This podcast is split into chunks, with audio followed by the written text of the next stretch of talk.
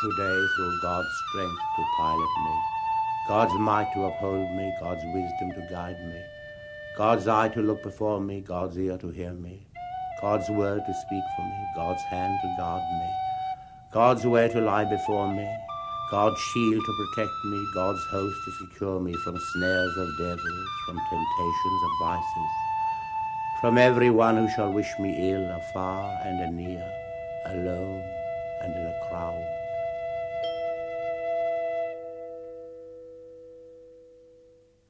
Christ with me, Christ before me, Christ behind me, Christ above me, Christ on my right, Christ on my left, Christ when I lie, Christ when I sit, Christ when I arise, Christ in the heart of everyone who speaks of me, Christ in every eye that sees me, Christ in every ear that hears me.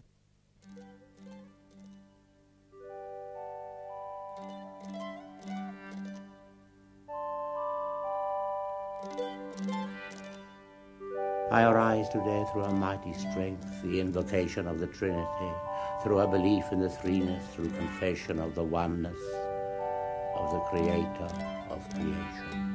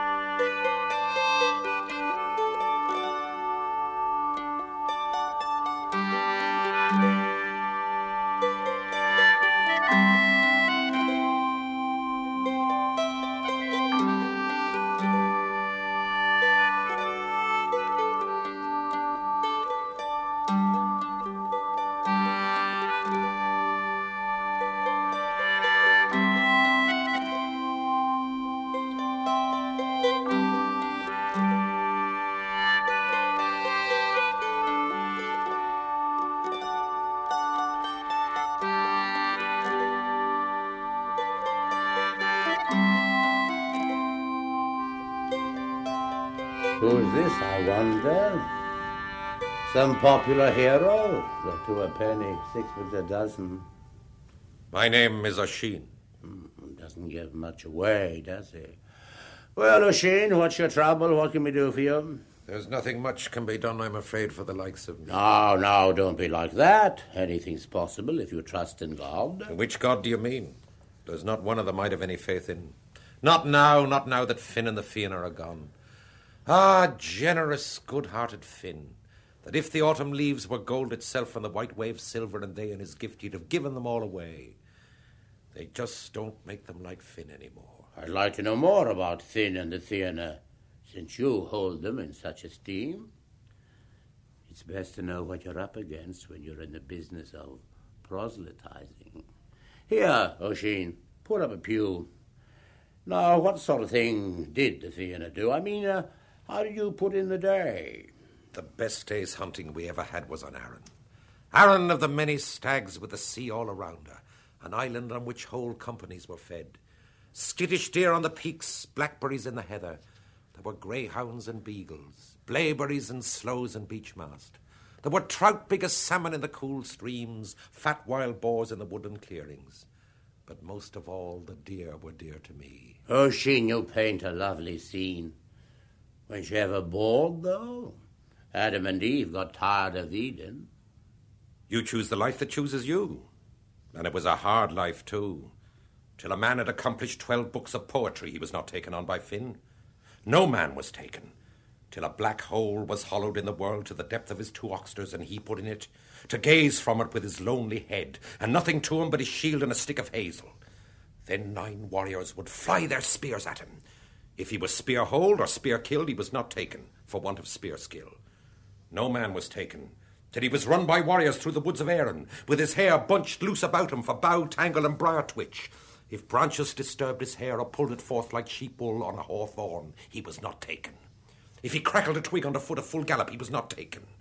He had to negotiate neck high sticks by vaulting, knee high sticks by stooping.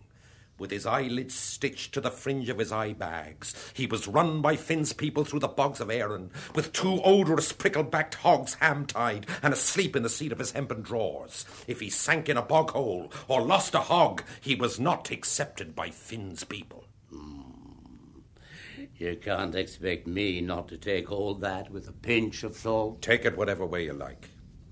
For five days I myself sat on the brow of a cold hill, with twelve pointed antlers hidden in my seat, all the while without food or music or chessmen to comfort me. When pursued by a host, I would stick a spear in the ground and hide behind it, likewise behind a twig or under a stone, or I would vanish at full speed into the seat of my hempen drawers, without changing course or abating my pace or angering the Fianna. You fought a good fight and finished the course, I suppose. I did indeed. And that was with two young fosterlings that I carried under me oxters through the whole of Erin, and six arm bearing warriors in my seat together. When pursued in a chariot by the men of Erin, I would dismount, place horse and chariot in the slack of my seat, and, as usual, hide behind my spear. I'd heard tell of the Irish inventing the trousers, but this is preposterous. And all this rubbish about hiding behind your spear when pursued by a host. Have you never hidden behind a crozier? Sure, you were nothing without religion. Aren't you the one who was captured by Niall? That's right. Niall of the Nine Hostages, as he styled himself. I don't want to take away from the mystique of the thing, but I knew Niall of the Nine Hostages personally. He was a big baby, a milksop. I can remember when his racket was torturing cats and stealing milk off people's doorsteps. Niall of the Nine Hostages, my foot. You should have seen the other eight. They were grandmothers, every last one. Now listen here. I'd thank you to have as much regard for the facts of my life as I have had for the fictions of yours. I was an impressionable boy when Niall and his crew carried me off to Antrim. To Slemish, wasn't it? To Slemish. Pigs and more pigs, and only pigs will to eat. Slemish is a lovely spot of a summer's day. The yellow winds and the purple heather, and the stags belling over the hills, and the waterfalls and the lovely pools. A great place for watercress. As much watercress as you could eat. You didn't care for Slemish, though. Watercress is all very well, but not as a principal article of diet. Ah, Patrick, have you no soul? well, that's a good one coming from you. No, fasting's all very well when it's done by a definite act of will. Let's not make a virtue of necessity. The right deed for the wrong reason. There's only one way of describing my time on Slemish, and that's hell on earth. I was starving, freezing. I didn't even know enough to know that I should have faith and hope in God above. Or it might have been worth it. God would show me the way, of course. He would find me out and teach me faith and hope and charity, the greatest virtue. The Fianna had their virtues too.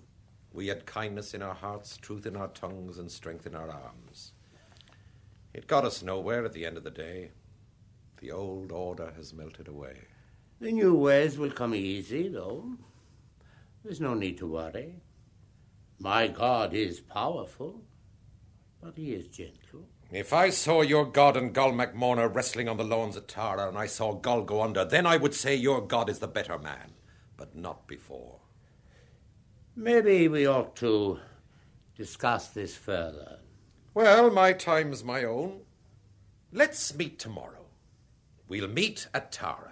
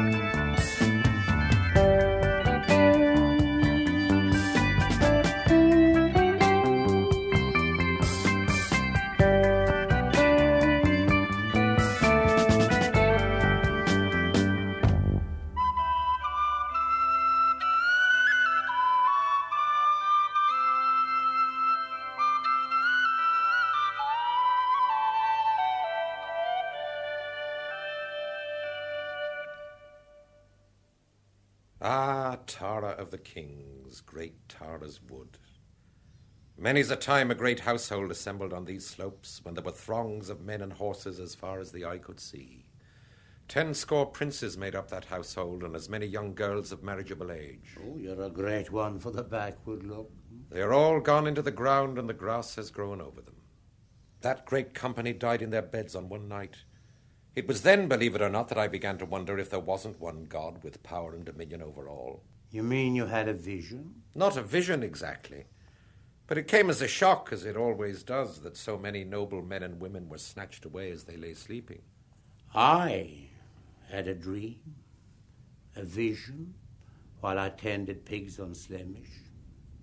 An angel came to me as I lay huddled under an old sack and showed me the way to the coast and a sailing ship that would bring me back to Calpurnius, my father. I rose and followed, but knowing all the time that I would come again. And you did come back to plague us. But you've just said that you intuited that there is one God with power and dominion over everyone. Is that not what you want to hear? Of course it is. But not if it's not what you want to say. Death and destruction should never give reason to religion. I understand that your own God died like the rest of us. He died, but he rose again. And where is he now? He's in heaven. But he will return on Judgment Day. To hunt down all you've overlooked. My God is infinitely good, good and kind. Well, he shouldn't have any trouble cornering me or my kind. We have lost our wind. Even if you had all your strength, God would search you out and track you down. You ought to give in as gracefully as you've grown old. There were three rivers that used to pour from Finn's camp on a morning when the sun shone brightly a river of men, and a river of horses, and a river of hounds. Once we roused a beautiful skittish white fawn at Torry in the north of Ireland. Six of us warriors followed it from Torry to the mountain of Eye. The skittish wild fawn went headfirst underground, and we did not know where it had gone. A heavy snowstorm fell then, and we were floundering about in drifts with sleep blinding us. Finn asked me to look for shelter from the storm. I cast about over the shoulder of the hill to the south, and as I gazed around me, I saw a fairy hill, brightly lit, with many drinking cups and bowls and cups of glass and pale gold inside. I stared a long time into the fairy hill, then decided to go across into it. I sat down on a crystal chair on the floor and took a look around me. There were twenty eight warriors on one side of the house, with a lovely fair headed woman beside each of them. There were six gentle, youthful, yellow haired girls on the other side of the house, with shaggy cloaks round their shoulders, and a gentle, yellow haired girl in a chair on the floor of the house, with a harp in her hand which she was strumming.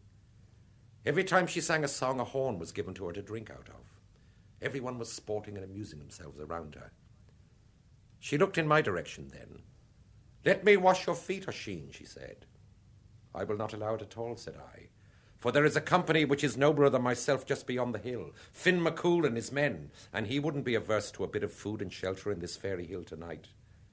Then she said, Go and fetch Finn McCool, for no man was ever turned away from his door, and he shall not be turned away by us. Now, what's the gist of this piece of history? Only that goodness is something I've met with before the goodness of the open door, the welcoming arms of a woman. Is that not a rather narrow view of the world? Woe to him who speaks ill of women. It's not fair to abuse them. They don't deserve all the blame they've had over the years. Their words are sweet to me, sweet their voices. They do no murder or treachery, they do no sacrilege to church or bell. They say that there's never been bishop or king or great prophet without fault but from a woman. I wouldn't be so sure of that. It's a pity, though, that they have no time for an old fat grey beard like me. I wish I was young again, but I wouldn't have a hard word said against them. Ah, Oisin, you have put your trust in things that pass away. Can't you see there's more to life than three square meals a day and a woman at dusk? Of course, it's not the whole story.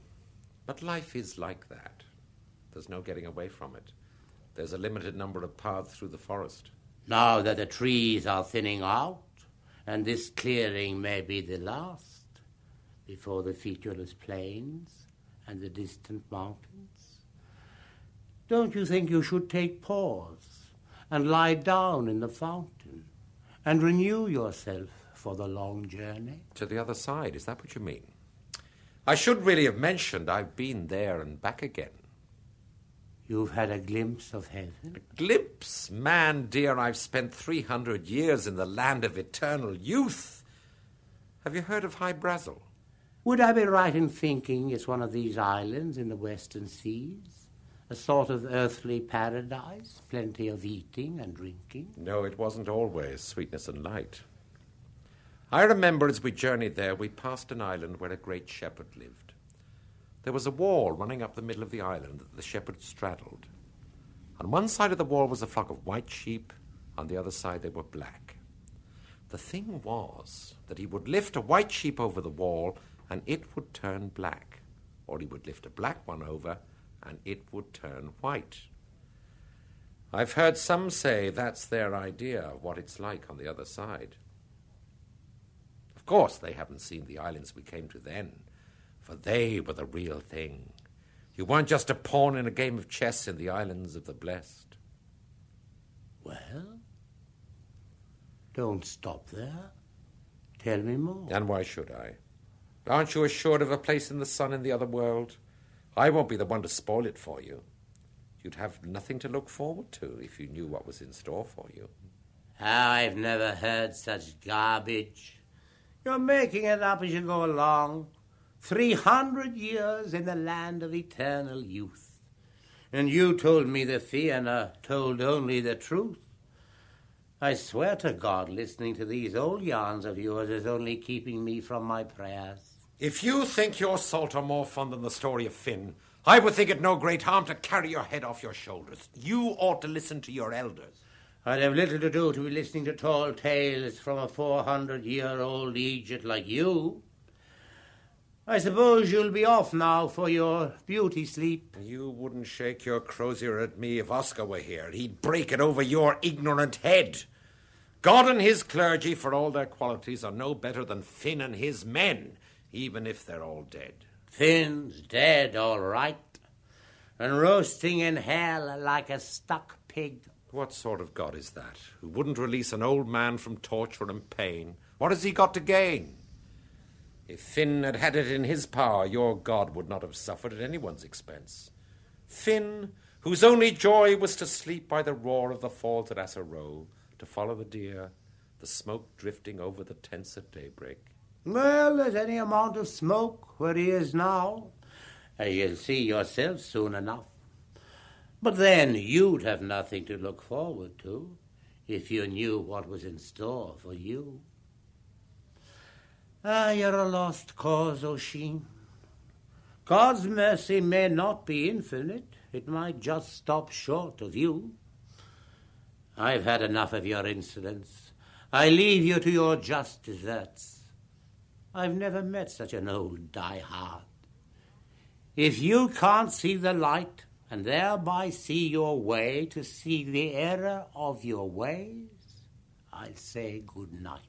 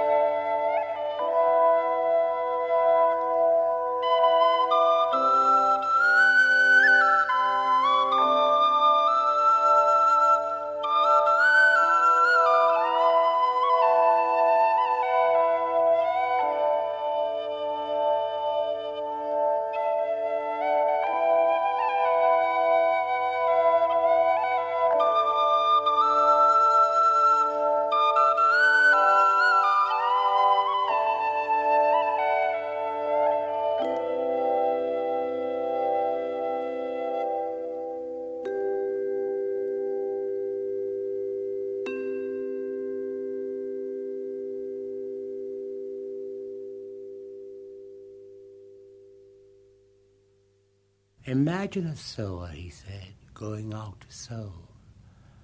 Now it happened that as he sowed, some of the seed fell on the edge of the path, and the birds came and ate it up. Some seed fell on rocky ground, where it found a little soil and sprang up straight away. But because there was no depth of earth, when the sun came up, it was scorched, and not having any roots, it withered away. And some fell among thorns, and the thorns grew up and choked it, and it produced no crop. And some seeds fell into rich soil, and growing tall and strong, produced a crop, and yielded thirty sixty, even a hundredfold. And he said, Listen, anyone who has ears to hear. Listen, anyone who has ears to hear. The corn is listening to God. The ears of the corn are straining to hear his word. A sort of image simple people understand. Perhaps the image of a simple man. No. A simple way of speaking only.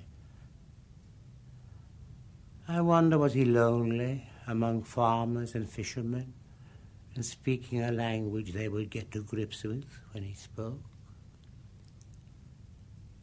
I'd like to have heard him. That was his great gift, giving the ordinary a little twist, to give new meaning to the fire on the hill of Slane, to shed new light on old flames. And then to pick as common a thing as shamrock, to stand for something as big as the Trinity. Everything comes in threes in this country, anyhow. Three virtues held in esteem in Ireland a clever rhyme, harp music, a well shaved chin. Three smiles that are worse than sorrow the smile of melting snow, your wife's smile when she's just left her lover, the smile of a greyhound about to spring. Three scarcities that are better than plenty a scarcity of cows in a small field, a scarcity of company over a drink, a scarcity of smart talk. Three persons in one Godhead the Father, the Son, and the Holy Spirit. It's as easy as ABC. Of course, there's the mystery of the unity of the Trinity. Any number of shamrocks can't take away from that. There has to be that element of not quite understanding. Christ could see the point of it. I can see the point of it. And the Irish are certainly going to see the point of it. It's the point where metaphors break down that mysteries begin. That's the important thing. I remember one smart Alec bog trotter who brought me a four-leaf shamrock once. I told him it was clover and sent him away a happier man. I wasn't absolutely sure of my facts, but he wasn't either. So it didn't matter. What you don't know can't hurt you, they say. I don't know. What I do know is that what you don't know is always interesting. Everybody knows that.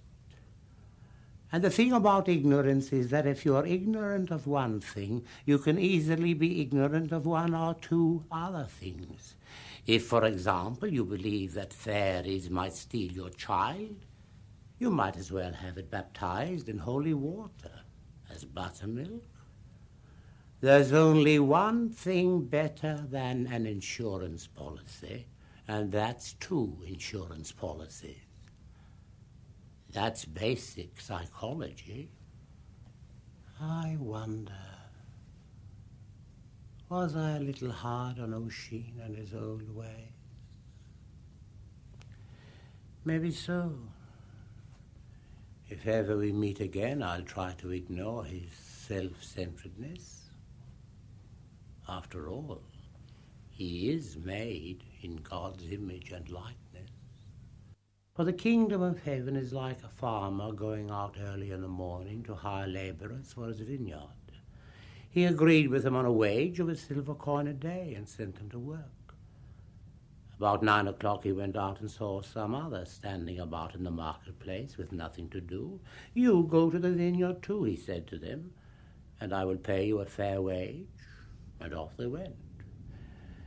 At about midday and again at about three o'clock in the afternoon, he went out and did the same thing.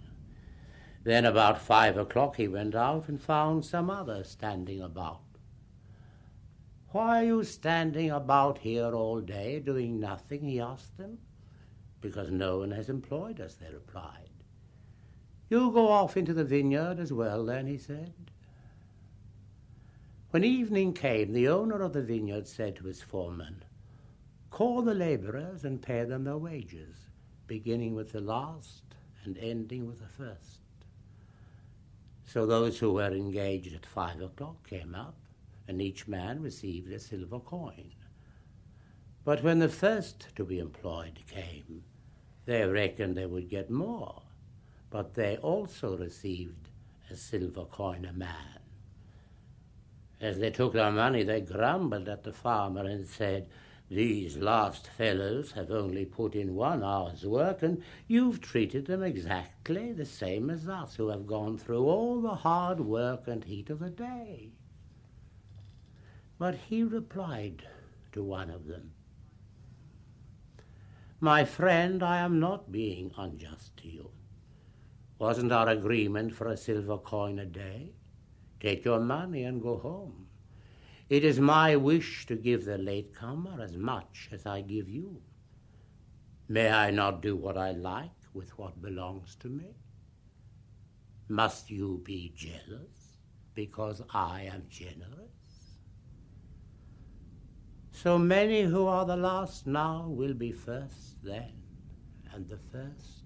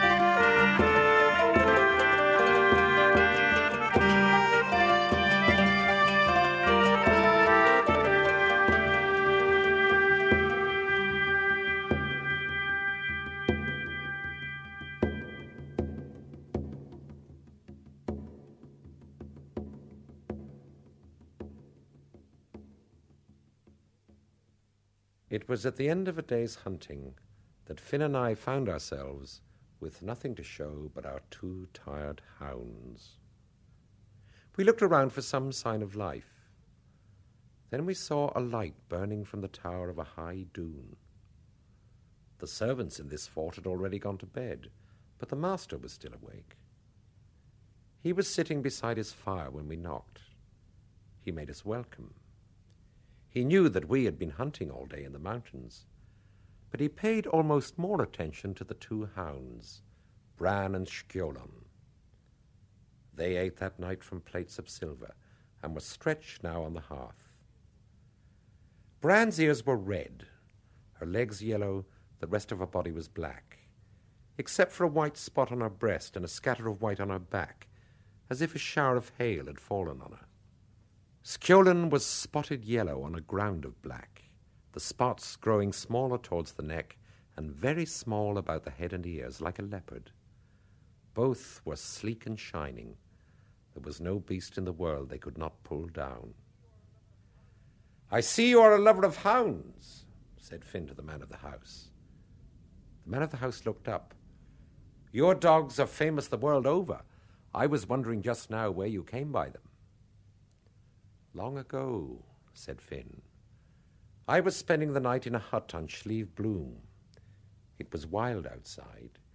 I should tell you that just before, my mother's sister had disappeared. It was supposed that she had been taken by spirits or wizards, and she had been seen afterwards in the shape of a beautiful hound.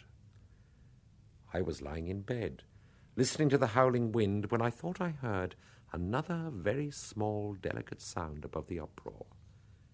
It was like the tinkling of a small bell. Then I heard knocking at the door. When I opened the door, I was dazzled as if by lightning. A beautiful woman was standing there, very tall and slender, with a basket in her hand. She gave me the basket, saying, I have brought these to you, Finn, for I have always heard it said that cousins should be cousinly. With that, she disappeared. There were two blind pups inside the basket, and their coloring was exactly the same as Bran and Skjolin, for Bran and Skjolin are my own cousins. That was the thing about Finn. Everything belonged to him, and he belonged to everything. He didn't try to melt down the world, he just left well enough alone. He saw the place of every stone and stream and tree and hill. Everything flowed perfectly well, everything could be contained. If it rained, it rained, and you took shelter as best you could. If a deer escaped you in the wood, well, then it should. Patrick can't see the wood for the trees. It's odd that someone like him, who spends so much time on his knees, can't see the world is at his feet. The world is turning over, though, that's all I know for sure. And when the world is turning over, it's best and simplest to go along. You're in really big trouble if the world and yourself are moving in different circles. You have to be up to all the tricks and on the side that's winning. That's basic politics. And it's not so hard at my time of life to be thinking of final things. It's the young I pity. Men of my age have been known to take a wife. It may well come as a new lease of life.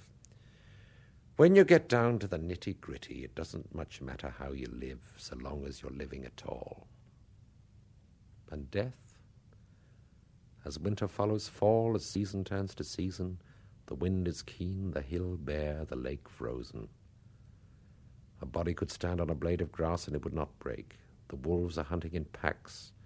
The robin ripening in the bare tree is the only fruit. I remember when Finn and the Fianna debated this question. What is the finest music in the world? I said, The cuckoo calling in the field. A good sound, said Finn. Oscar spoke then. The ring of a spear on a shield is sweetest to my ears. That too is a good sound, said Finn. The other warriors spoke in turn. The belling of a stag in the evening, the baying of Bran and Skjolin, the laughter of a sweet young thing. Those are good sounds all, said Finn. Well, Finn, I said, what's your opinion? He looked all around him. The music of what's happening.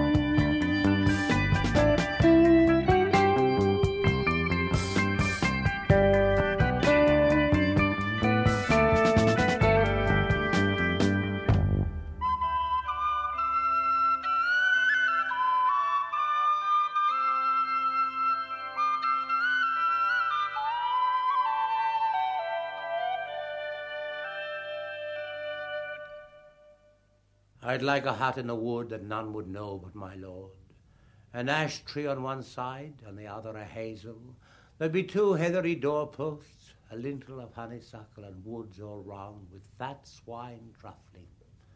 Then an apple tree or two, beauty of Bath, no surrender, and a good spring well with water in abundance even in the hottest summer. Next, a flowering cherry, wild deer, a badger maybe that would come to my door at supper time, a patch of strawberry with wild marjoram and watercresses, the chant of wood pigeons, the hymn of a hive of bees. I couldn't help overhearing. You paint a lovely scene of this little hut in the clearing. Oh, Sheen, it's good to see you again. Yes, I mean to retire to a place in the country for some peace and quiet the better to contemplate the greatness and goodness of God. It's difficult to concentrate when you're surrounded by all and sundry. I'm sorry.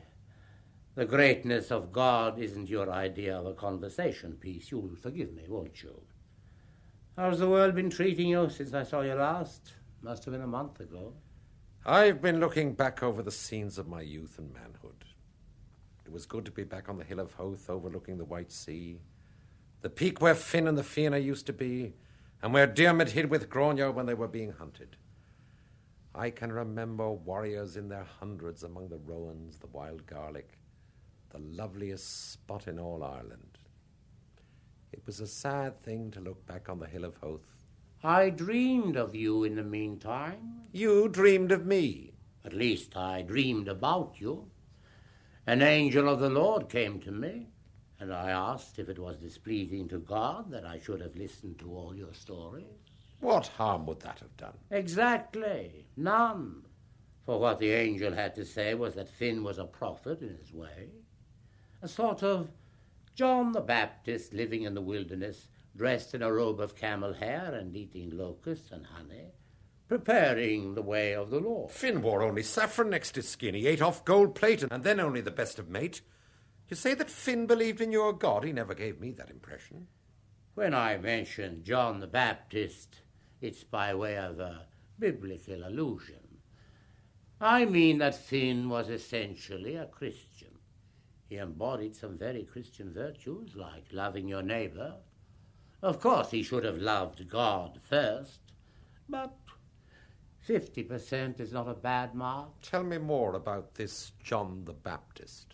A voice crying in the wilderness, Prepare a way for the Lord, make his paths straight. Every valley will be filled in, every mountain and hill laid low. The winding ways will be straightened, the rough roads made smooth. John the Baptist had a rough road, all right. He was thrown in prison. And then there was this dancing girl. A dancing girl? I knew a dancer once, and boys of boys, could she not dance? Whose name was Salome. Well, Salome danced before the king, who was so taken by her, he offered her anything she wished. She said that all she wanted was John the Baptist's head on a dish. That reminds me of the story of MacDahow's pig. There was this great feast at MacDahow's house, a whole roast pig on the spit. There was some dispute as to who should have the champion's portion. Ket MacMaga was putting his word in, saying that anyone who denied his right to the best cut would have to fight. Then who should arrive but Conall Cernach?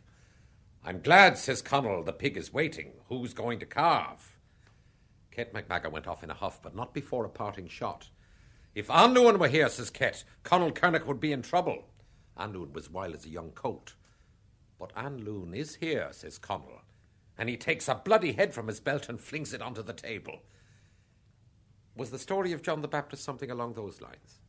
Something like that. Then he lived in cruel times.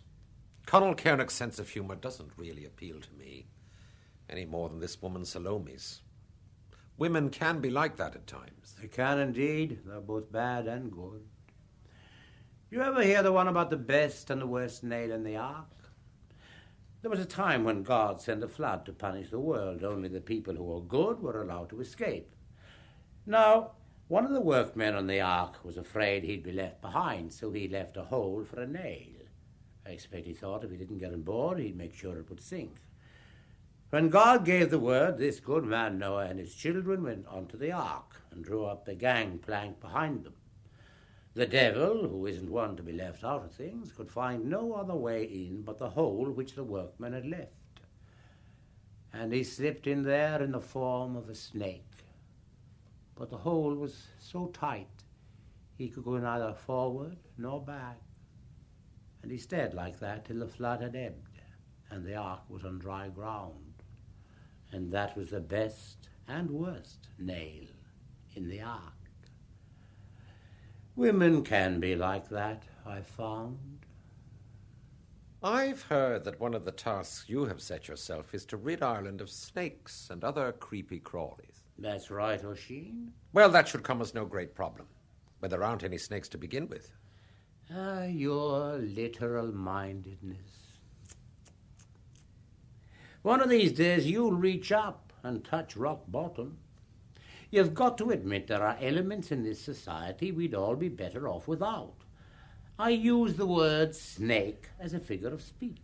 I've often thought of those who have stood on a windswept beach of Ireland, their eyes full of the promise of change. The first invader was Partholon. He and all belonging to him died of a plague. The Fomorians, the Firbolg, the Tuatha Dé Danann, the Milesians, the Gael, they swallowed each other up like a snake eating its tail, or were simply swallowed by the land. For Ireland can accommodate so many rivers and streams that you'd be hard put to it to say where one ends and another begins. The important thing is that the rivers run side by side in the same direction. When the rains come down, they're forced to broaden their minds, not to take such a narrow view, to admit they're subject to correction. I suppose all that applies to your own sweet self as well as to the rest of us. I expect it does. I expect it does. But not to anything like the same extent, you must understand. I'm not bent on destroying what you hold dear. I should have made that clear. I'm only doing a job. We can all have the best of both worlds, but only the best. And you say that Finn turned the first sod for you and your church and your God. Well, I suppose he might. Finn was a very private man when I think of him. He kept himself to himself. Often we sat up all night talking about the old days. There were old days even then. I remember when we were camped at a holy well not far from here, where I noticed him sitting sucking his thumb and deep in thought. I remarked that this was a baby's habit, jokingly, of course. Finn told me a story of how he had gone to live as a child with the wisest man in all Ireland, so as to learn humility. Every day this old fellow would catch a salmon from the Boyne and Finn would cook it for his supper. Finn had been there only a week when the old man asked him if he had eaten some of the fish. Finn said that he hadn't, apart from touching it with his thumb to see if it was properly cooked and then licking his thumb clean. As it turned out, the salmon was the salmon of knowledge, and from that day onward Finn was the wisest man in all Ireland. And when he was beset by problems, he simply sucked his thumb that was indelibly sweetened. The salmon of knowledge, the nuts of wisdom. They're only a form of sacrament, a visible sign, an embodiment of the grace of God bestowed on his people. There were very few, I'm telling you, who got to eat the salmon of knowledge, let alone the nuts of wisdom. Well, this is the thing about being a Christian. There's a slice of the cake for everyone. You mentioned a holy well just now. In what way was it holy? It's a fresh spring well in a grove of holly that has always been a sacred place, a place where I have gone myself for a cure for rheumatism. And did its waters prove a chrism? They did indeed, at least for a while. So long as you had faith in their healing powers. Well, at least until the weather changed and I was crippled with pain. But I hung a rag as a token on the branch of a fairy thorn, and I was eased for a while again. If you feel well enough to travel, we might go over to this holy well, and I would bless it and baptize you. in waters whereby you'd be born again and never more would be heartbroken. Or at least until the weather changed. At least as long as you have faith. And never will your flesh be singed in the flames of hell. You'll go straight to heaven. You will lie down by the pools of Shiloh. I'd like to think, if it were not amiss, that this holy well is no more shallow or deeper than the pools of Shiloh, the fairy thorn no less true than the cross. But tell me, Patrick, by your book and bell, could Finn McCool really be in hell? Oh, one can never be certain, of course. But I've got the feeling that Finn is hunting with Bran and Skjoldung over the wooded hills of heaven. In that case, I will go with you to the holy well at Assaroe, but for no other reason, you understand, than the chance of seeing my lord again, and following the hunt through those wooded places with Bran and Skjoldung straining their traces. I understand. I understand. And perhaps when my own life is over, we'll all take delight in the deer breaking cover. I understand. Are you ready then? We'll go hand in hand.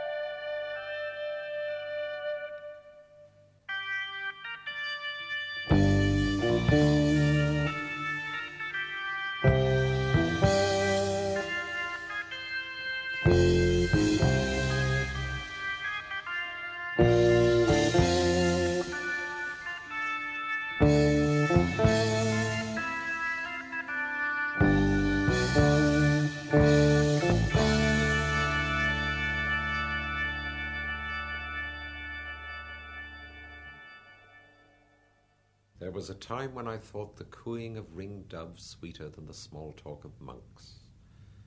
A time when I would be quite drunk on one blackbird's cupful of notes, when my life was ruled not by bells, but the belling of stags.